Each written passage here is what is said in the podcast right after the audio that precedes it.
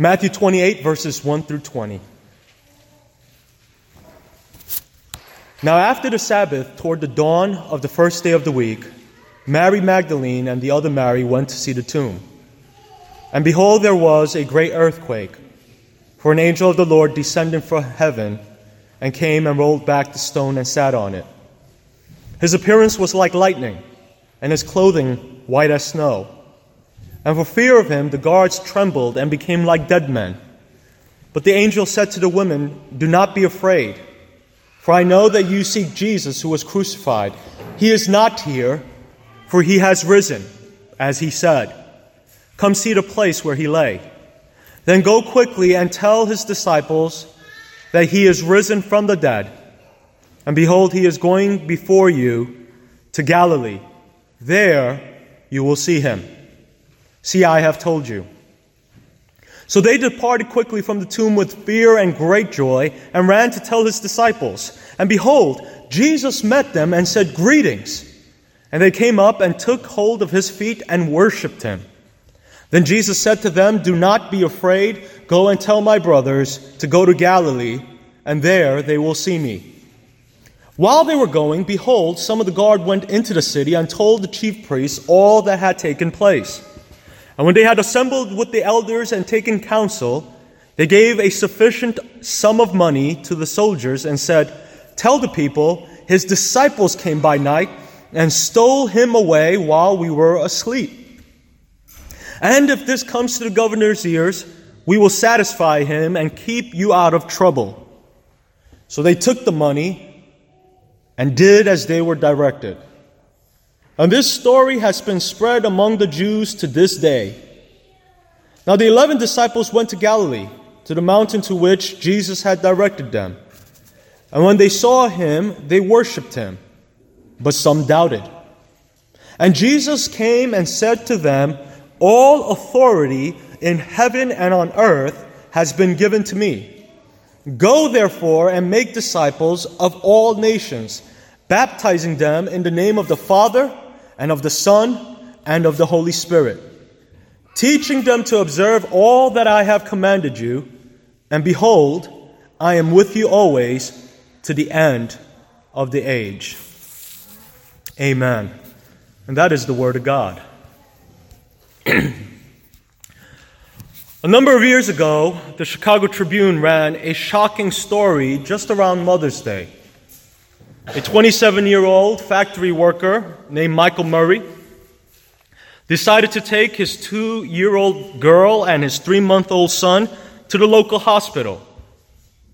Michael's wife worked there as a nurse, and she was pleasantly surprised when her husband and kids showed up with a gold necklace bearing the words, Number One Mom, along with a single rose. After giving her the gifts, Dad carried his two children back into the indoor garage where they had parked. He strapped both children into their car seats, but upon buckling up his daughter into the rear of the car, he forgot that little Matthew was still on the sunroof, and he began to drive off. The garage was dark, but soon he emerged onto the streets of Massachusetts. Although it was noon and traffic was heavy, no one seemed to indicate that anything was wrong. No one honked. Soon he accelerated onto the highway, Interstate 290, and he began to drive at 50 miles per hour. And that's when he suddenly heard a scraping sound on the roof of his car. Michael said, You could hear it slide. I looked to where he should have been, and then in horror, I looked at the rearview mirror. I saw him sliding down the highway. To his horror, Michael's son was tumbling down the interstate with cars approaching in full highway speed. Now, if you pay attention to the rest of my sermon, I'll tell you how the story ends.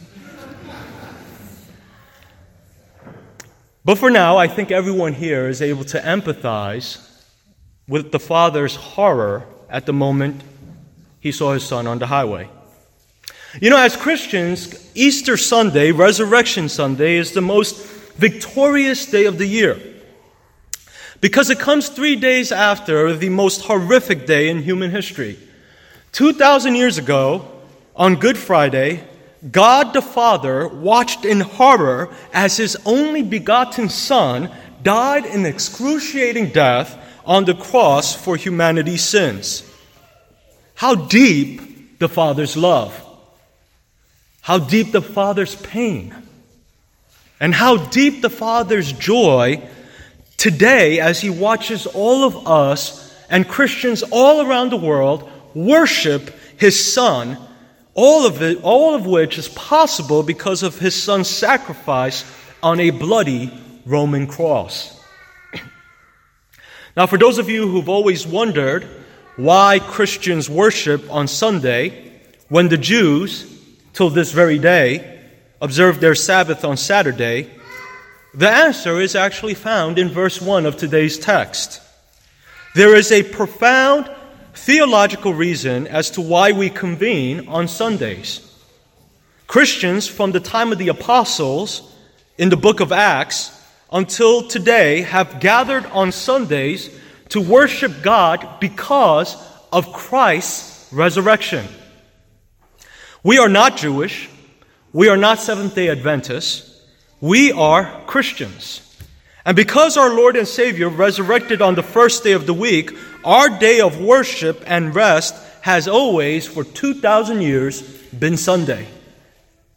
The designation of Sunday as the Christian's day for worship was not created by some ancient human council, as we see in Da Vinci Code movies and such, nor was it ordained by a Roman emperor, as some skeptics would like to assert.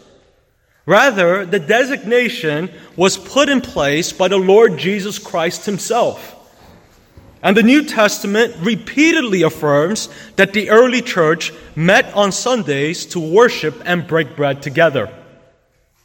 Breaking bread often connoting communion, which we will take today. In fact, the resurrection of Jesus Christ was so significant that in Revelation chapter 1 verse 10, the apostle John labels Sunday as the Lord's Day. And that is where we get that phrase. We are gathered today on the Lord's Day. Hence, every Sunday is a sort of Easter Sunday worthy of celebration for every Christian believer.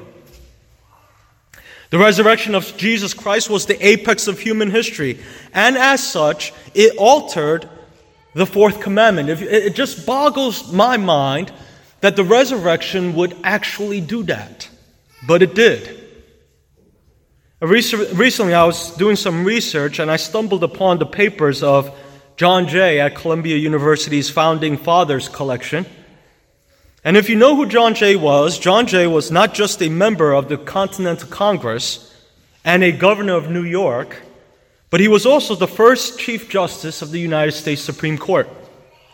And while reading his work, I was not only impressed by his brilliant legal mind, but I was also blown away by his grasp of the Holy Scriptures. In his writings, he would seemingly flow effortlessly from biblical statutes to his present day societal implications, back and forth effortlessly. This man had a command of both fields. And the Chief Justice's papers once again renewed my gratitude for our country's rich spiritual heritage. There is a reason why, till this day, the President of the United States swears in on the Bible. And it made me wish that our present day leaders could also have such a firm grasp of Scripture. Now, in writing to a friend, Chief Justice John Jay wrote this quote, there are several divine positive ordinances and institutions at very early periods. Some of them were of limited obligation, as circumcision. Others of them were universal obligation, as the Sabbath, marriage, sacrifices, the particular punishment for murder. The Lord of Sabbath caused the day to be changed. The ordinances of Moses suffered the Israelites to exercise more than the original liberty allowed in marriage, but our Savior repealed that indulgence. When sacrifices had answered their purposes as types of the great sacrifice, etc., they ceased.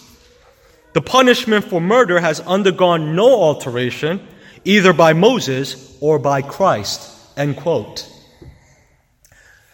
So here, Chief Justice John Jay concludes that Jesus changed three things. Number one, he changed the fourth commandment so that as Christians we no longer worship on Saturdays, as do the Jews.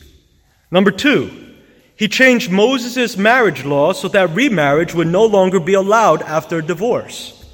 And number three, he ended the practice of sacrificing animals because he himself would be the final and ultimate sacrifice. Chief Justice Jay was correct in all three conclusions. But let that sink in for a moment. That's how critical the resurrection of Christ is for all of us here. The resurrection of Jesus Christ was so monumental that it changed one of the Ten Commandments. Nine of the ten still remain in full force for all of us here today. And as Chief Justice Jay said, the fourth commandment changed because of the Lord of the Sabbath, the resurrected Savior himself. Now, for those of us who are here, we kind of resonate that only to a certain degree. America has changed a great deal. Chick fil A is closed on Sunday, to the chagrin of many. But Christians all over the world are worshiping in churches on Sunday because of the historical resurrection of Jesus Christ. In many states, blue laws are still in effect. You can't sell a car in Chicago, Maryland, New Jersey on Sunday. Most states don't allow the selling of alcohol on Sunday. Our roots are still visible. But if Jesus historically resurrected from the dead, then the day of worship should not be the only thing to change. Indeed, our very lives ought to change. Amen? Of course, you can think that the story about Jesus coming back from the dead is one giant hoax. And if that's what you believe, then go ahead. Continue living any way you please. But if the resurrection of Jesus Christ is a fact, then oh my, everything must change, beginning with our lives. Now, I don't know if you know this, but uh, in 1990 there was a spectacular archaeological dis- discovery in Israel. While working, in, working on widening a wide road in Jerusalem's Peace Forest, diggers accidentally came upon an unusually large burial site. It took two years to confirm, but by August of 1992, researchers were certain that they had discovered the family tomb of Caiaphas, the Jewish high priest who condemned Jesus to death during his Sanhedrin trial and delivered him over to the Romans to be crucified. Now, if you were here for the sunrise service, I shared with you that prior to Jesus, the sun even rising, Jesus had gone through three Jewish trials. And by the time he was crucified on Good Friday, he had gone through six trials, through three Jewish and three Roman. Caiaphas, the high priest who infamously tore his robes at Jesus' trial when Jesus declared himself to be the Son of God, his bones have now been discovered. Time after time, archaeology has proven the biblical record to be historically accurate. And of course, if the biblical record is accurate, then the bones of Jesus will never be discovered. Why? Because he's currently sitting on the right hand of Almighty God, ready and prepared to come back again. Rest assured, friends, that this Easter we are not following some cleverly devised myth. And earlier I said that if the resurrection of Christ was an actual historical event, there ought to be more change than just the day in which we worship. And in today's text, we see two groups of people, two roads, if you will. One group had faith in the resurrection of Christ, and the other group doubted the resurrection of Christ. But the similarity was that they both saw the resurrected Jesus. And the question that I want all of you to ask yourselves as you leave this morning is which group do I fall into? Who do you say that Jesus is? It doesn't matter what your parents said or your relatives said. Who do you say Jesus is? And that's what's going to matter for eternity. And where do I get these two groups from? Read verse 17 of today's text with me. It's right here in your bulletin. Verse 17. And when they saw him, they worshiped him, but some doubted. Two groups of people. And throughout history, people have fallen into these two categories. When it comes to heaven or hell, there is no middle ground. You're either in or you're out. There is no purgatory. And in verse 8, the Bible tells us that the woman who saw Jesus on that very first Easter Sunday believed, and so they ran with great joy and told others about Jesus. And 2,000 years later, isn't that the same reaction for believers all over the world? We are doing the same two things. We are filled with great joy, and we are telling others about Jesus Christ. Or at least we ought to be. Conversely, in verse 15, we see soldiers who, like the woman, witnessed the resurrection. But instead, they took the path of money, temporary riches, to silence them, to keep them quiet. It's a temporary path, but that's the path they chose. So the question again for you this morning which path are you currently on? Is the resurrection true for you? You see, through his resurrection, Jesus proved that he was indeed God. He proved that he was divine and that all authority was given to him by God the Father. And if you're a believer in Jesus Christ today, if you're a believer in the resurrection, then your life ought to be centered around verses 19 and 20 because that is the first utilization of Jesus' authority post resurrection. It is a special type of authority that he is granted. Jesus says in verse 18, All authority is now given unto me. And it is his first utilization of this newfound authority. Now, as an officer in the United States Air Force, I was taught the value of my commission. However, as a Christian soldier of the Lord Jesus Christ, I know that I have an even higher commission. It's called the Great Commission, and is found in today's text, starting with the 19th verse. Go therefore, this is the King of Kings speaking. He, he orders a commission, and he says, to all of us sitting here today, go therefore and make disciples of all nations, baptizing them in the name of the Father and of the Son and of the Holy Spirit, teaching them to observe all that I have commanded you, and behold, I am with you always at the end of the age.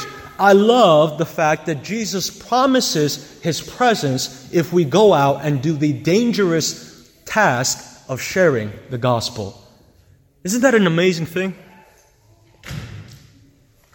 Friends, if the resurrection of Jesus Christ did occur, and if Jesus really is God, then, like the woman on that very first Easter Sunday, you and I will finally answer life's three biggest questions. Of course, there are more, but for the sake of a sermon, I made it three. Nice and neat. Number one, the question of existence. Number two, the question of significance. And number three, the question of purpose or intention. Or put it in simpler terms, why am I here? Does my life really matter? And what is the purpose of my life? It doesn't matter how large a family you have what kind of pedigree you come from, how much money you make, or whether or not you even attend church. If you don't have a personal relationship with Jesus Christ, the resurrected Savior, then everything you do is absolutely aimless and happiness will always be evasive. No matter how many new toys you buy or how many relationships you get into. Even Thomas Jefferson knew that, and that's why he didn't write the attainment of happiness. Instead, he famously wrote the pursuit of happiness. As human beings, we are in pursuit. Easter is personally meaningful for me. As a junior in college, I found myself in a deep spiritual valley, struggling to, to believe the Bible. The resurrection seemed like a myth. And it was the historicity of the resurrection that brought me back to faith. Afterwards, the, truth, the truth became so valuable to me that I even named my second daughter after her Truth. And the resurrection compelled me to realign life's objectives. It changed the trajectory of my life, and it gave me a laser like focus on a goal. And that is why I'm up here sharing the gospel with you. But the story is far from over for all of us, and we are excited to see what the next, next chapter holds. Why? Not because I know what the future holds, but because I know who holds the future. Friend, I'm, I'm no one special. My bosses could tell you that. Jesus loves you too. He does. And He wants to guide you through this life. Will you let Him? It all starts with simple faith in the gospel. Now, what is the gospel? Four simple points. Number one, there is a holy God, a God of perfection, a God of justice, a God of love, but at the same time, He is a God of justice. Number two, all of us are sinners. We're all sinners. We're born sinners. And as such, we deserve hell. But number three, the good news, the great news, the news of Easter is that God loved the world so much he sent his only son Jesus, who was fully God and fully man. He died on the cross for your sins, and three days later, he historically, not mythically, rose again from the dead. So that if you, number four, repent and believe in Jesus as your Lord, God, and Savior, you will, and I guarantee you this on the authority of God's Word, you will have eternal life. There's nothing more precious than that. Amen? And the moment you believe in that gospel, it hasn't changed in 2,000 years. The moment you believe in that gospel, you become a Christian. And Easter takes a significantly new meaning for you. Now, back to the story of the baby on the highway. I promised you that I would finish the story, right? Thankfully, the car approaching Michael's baby that day was driven by 67 year old James Boothby a retired antiques dealer. And the following are his own words I was coming over Route 290 south about noon. I saw something in the air. I thought it was garbage, something, something somebody had tossed out. Then I thought it was a doll. And when I saw the doll open its mouth, I couldn't believe it. It was a little baby. James stopped his car and then he used it to block traffic. He went over and he found the child uninjured. The car seat was undamaged. And the state trooper later said, by the way, that car seat probably, once it hit the local news, rose in sales, I, I would assume, right? The state trooper later said that the baby was all smiles and that the doctor gave him a good bill of health. He's a miracle baby. What a Mother's Day gift. That result was one in a million. What a miracle indeed. But, friends, this Easter we have gathered to remember a greater miracle the miracle of our Lord Jesus, Lord Jesus' resurrection. What a gift Christ was for all of us, and He still is. And through His life, we have hope, we have purpose, we have eternal life. And as the old hymn we just sang said, because He lives, I too, no matter what I'm going through, no matter how dark my days may be, I too can face tomorrow. Amen. Let's pray. Father, we thank you so much for today.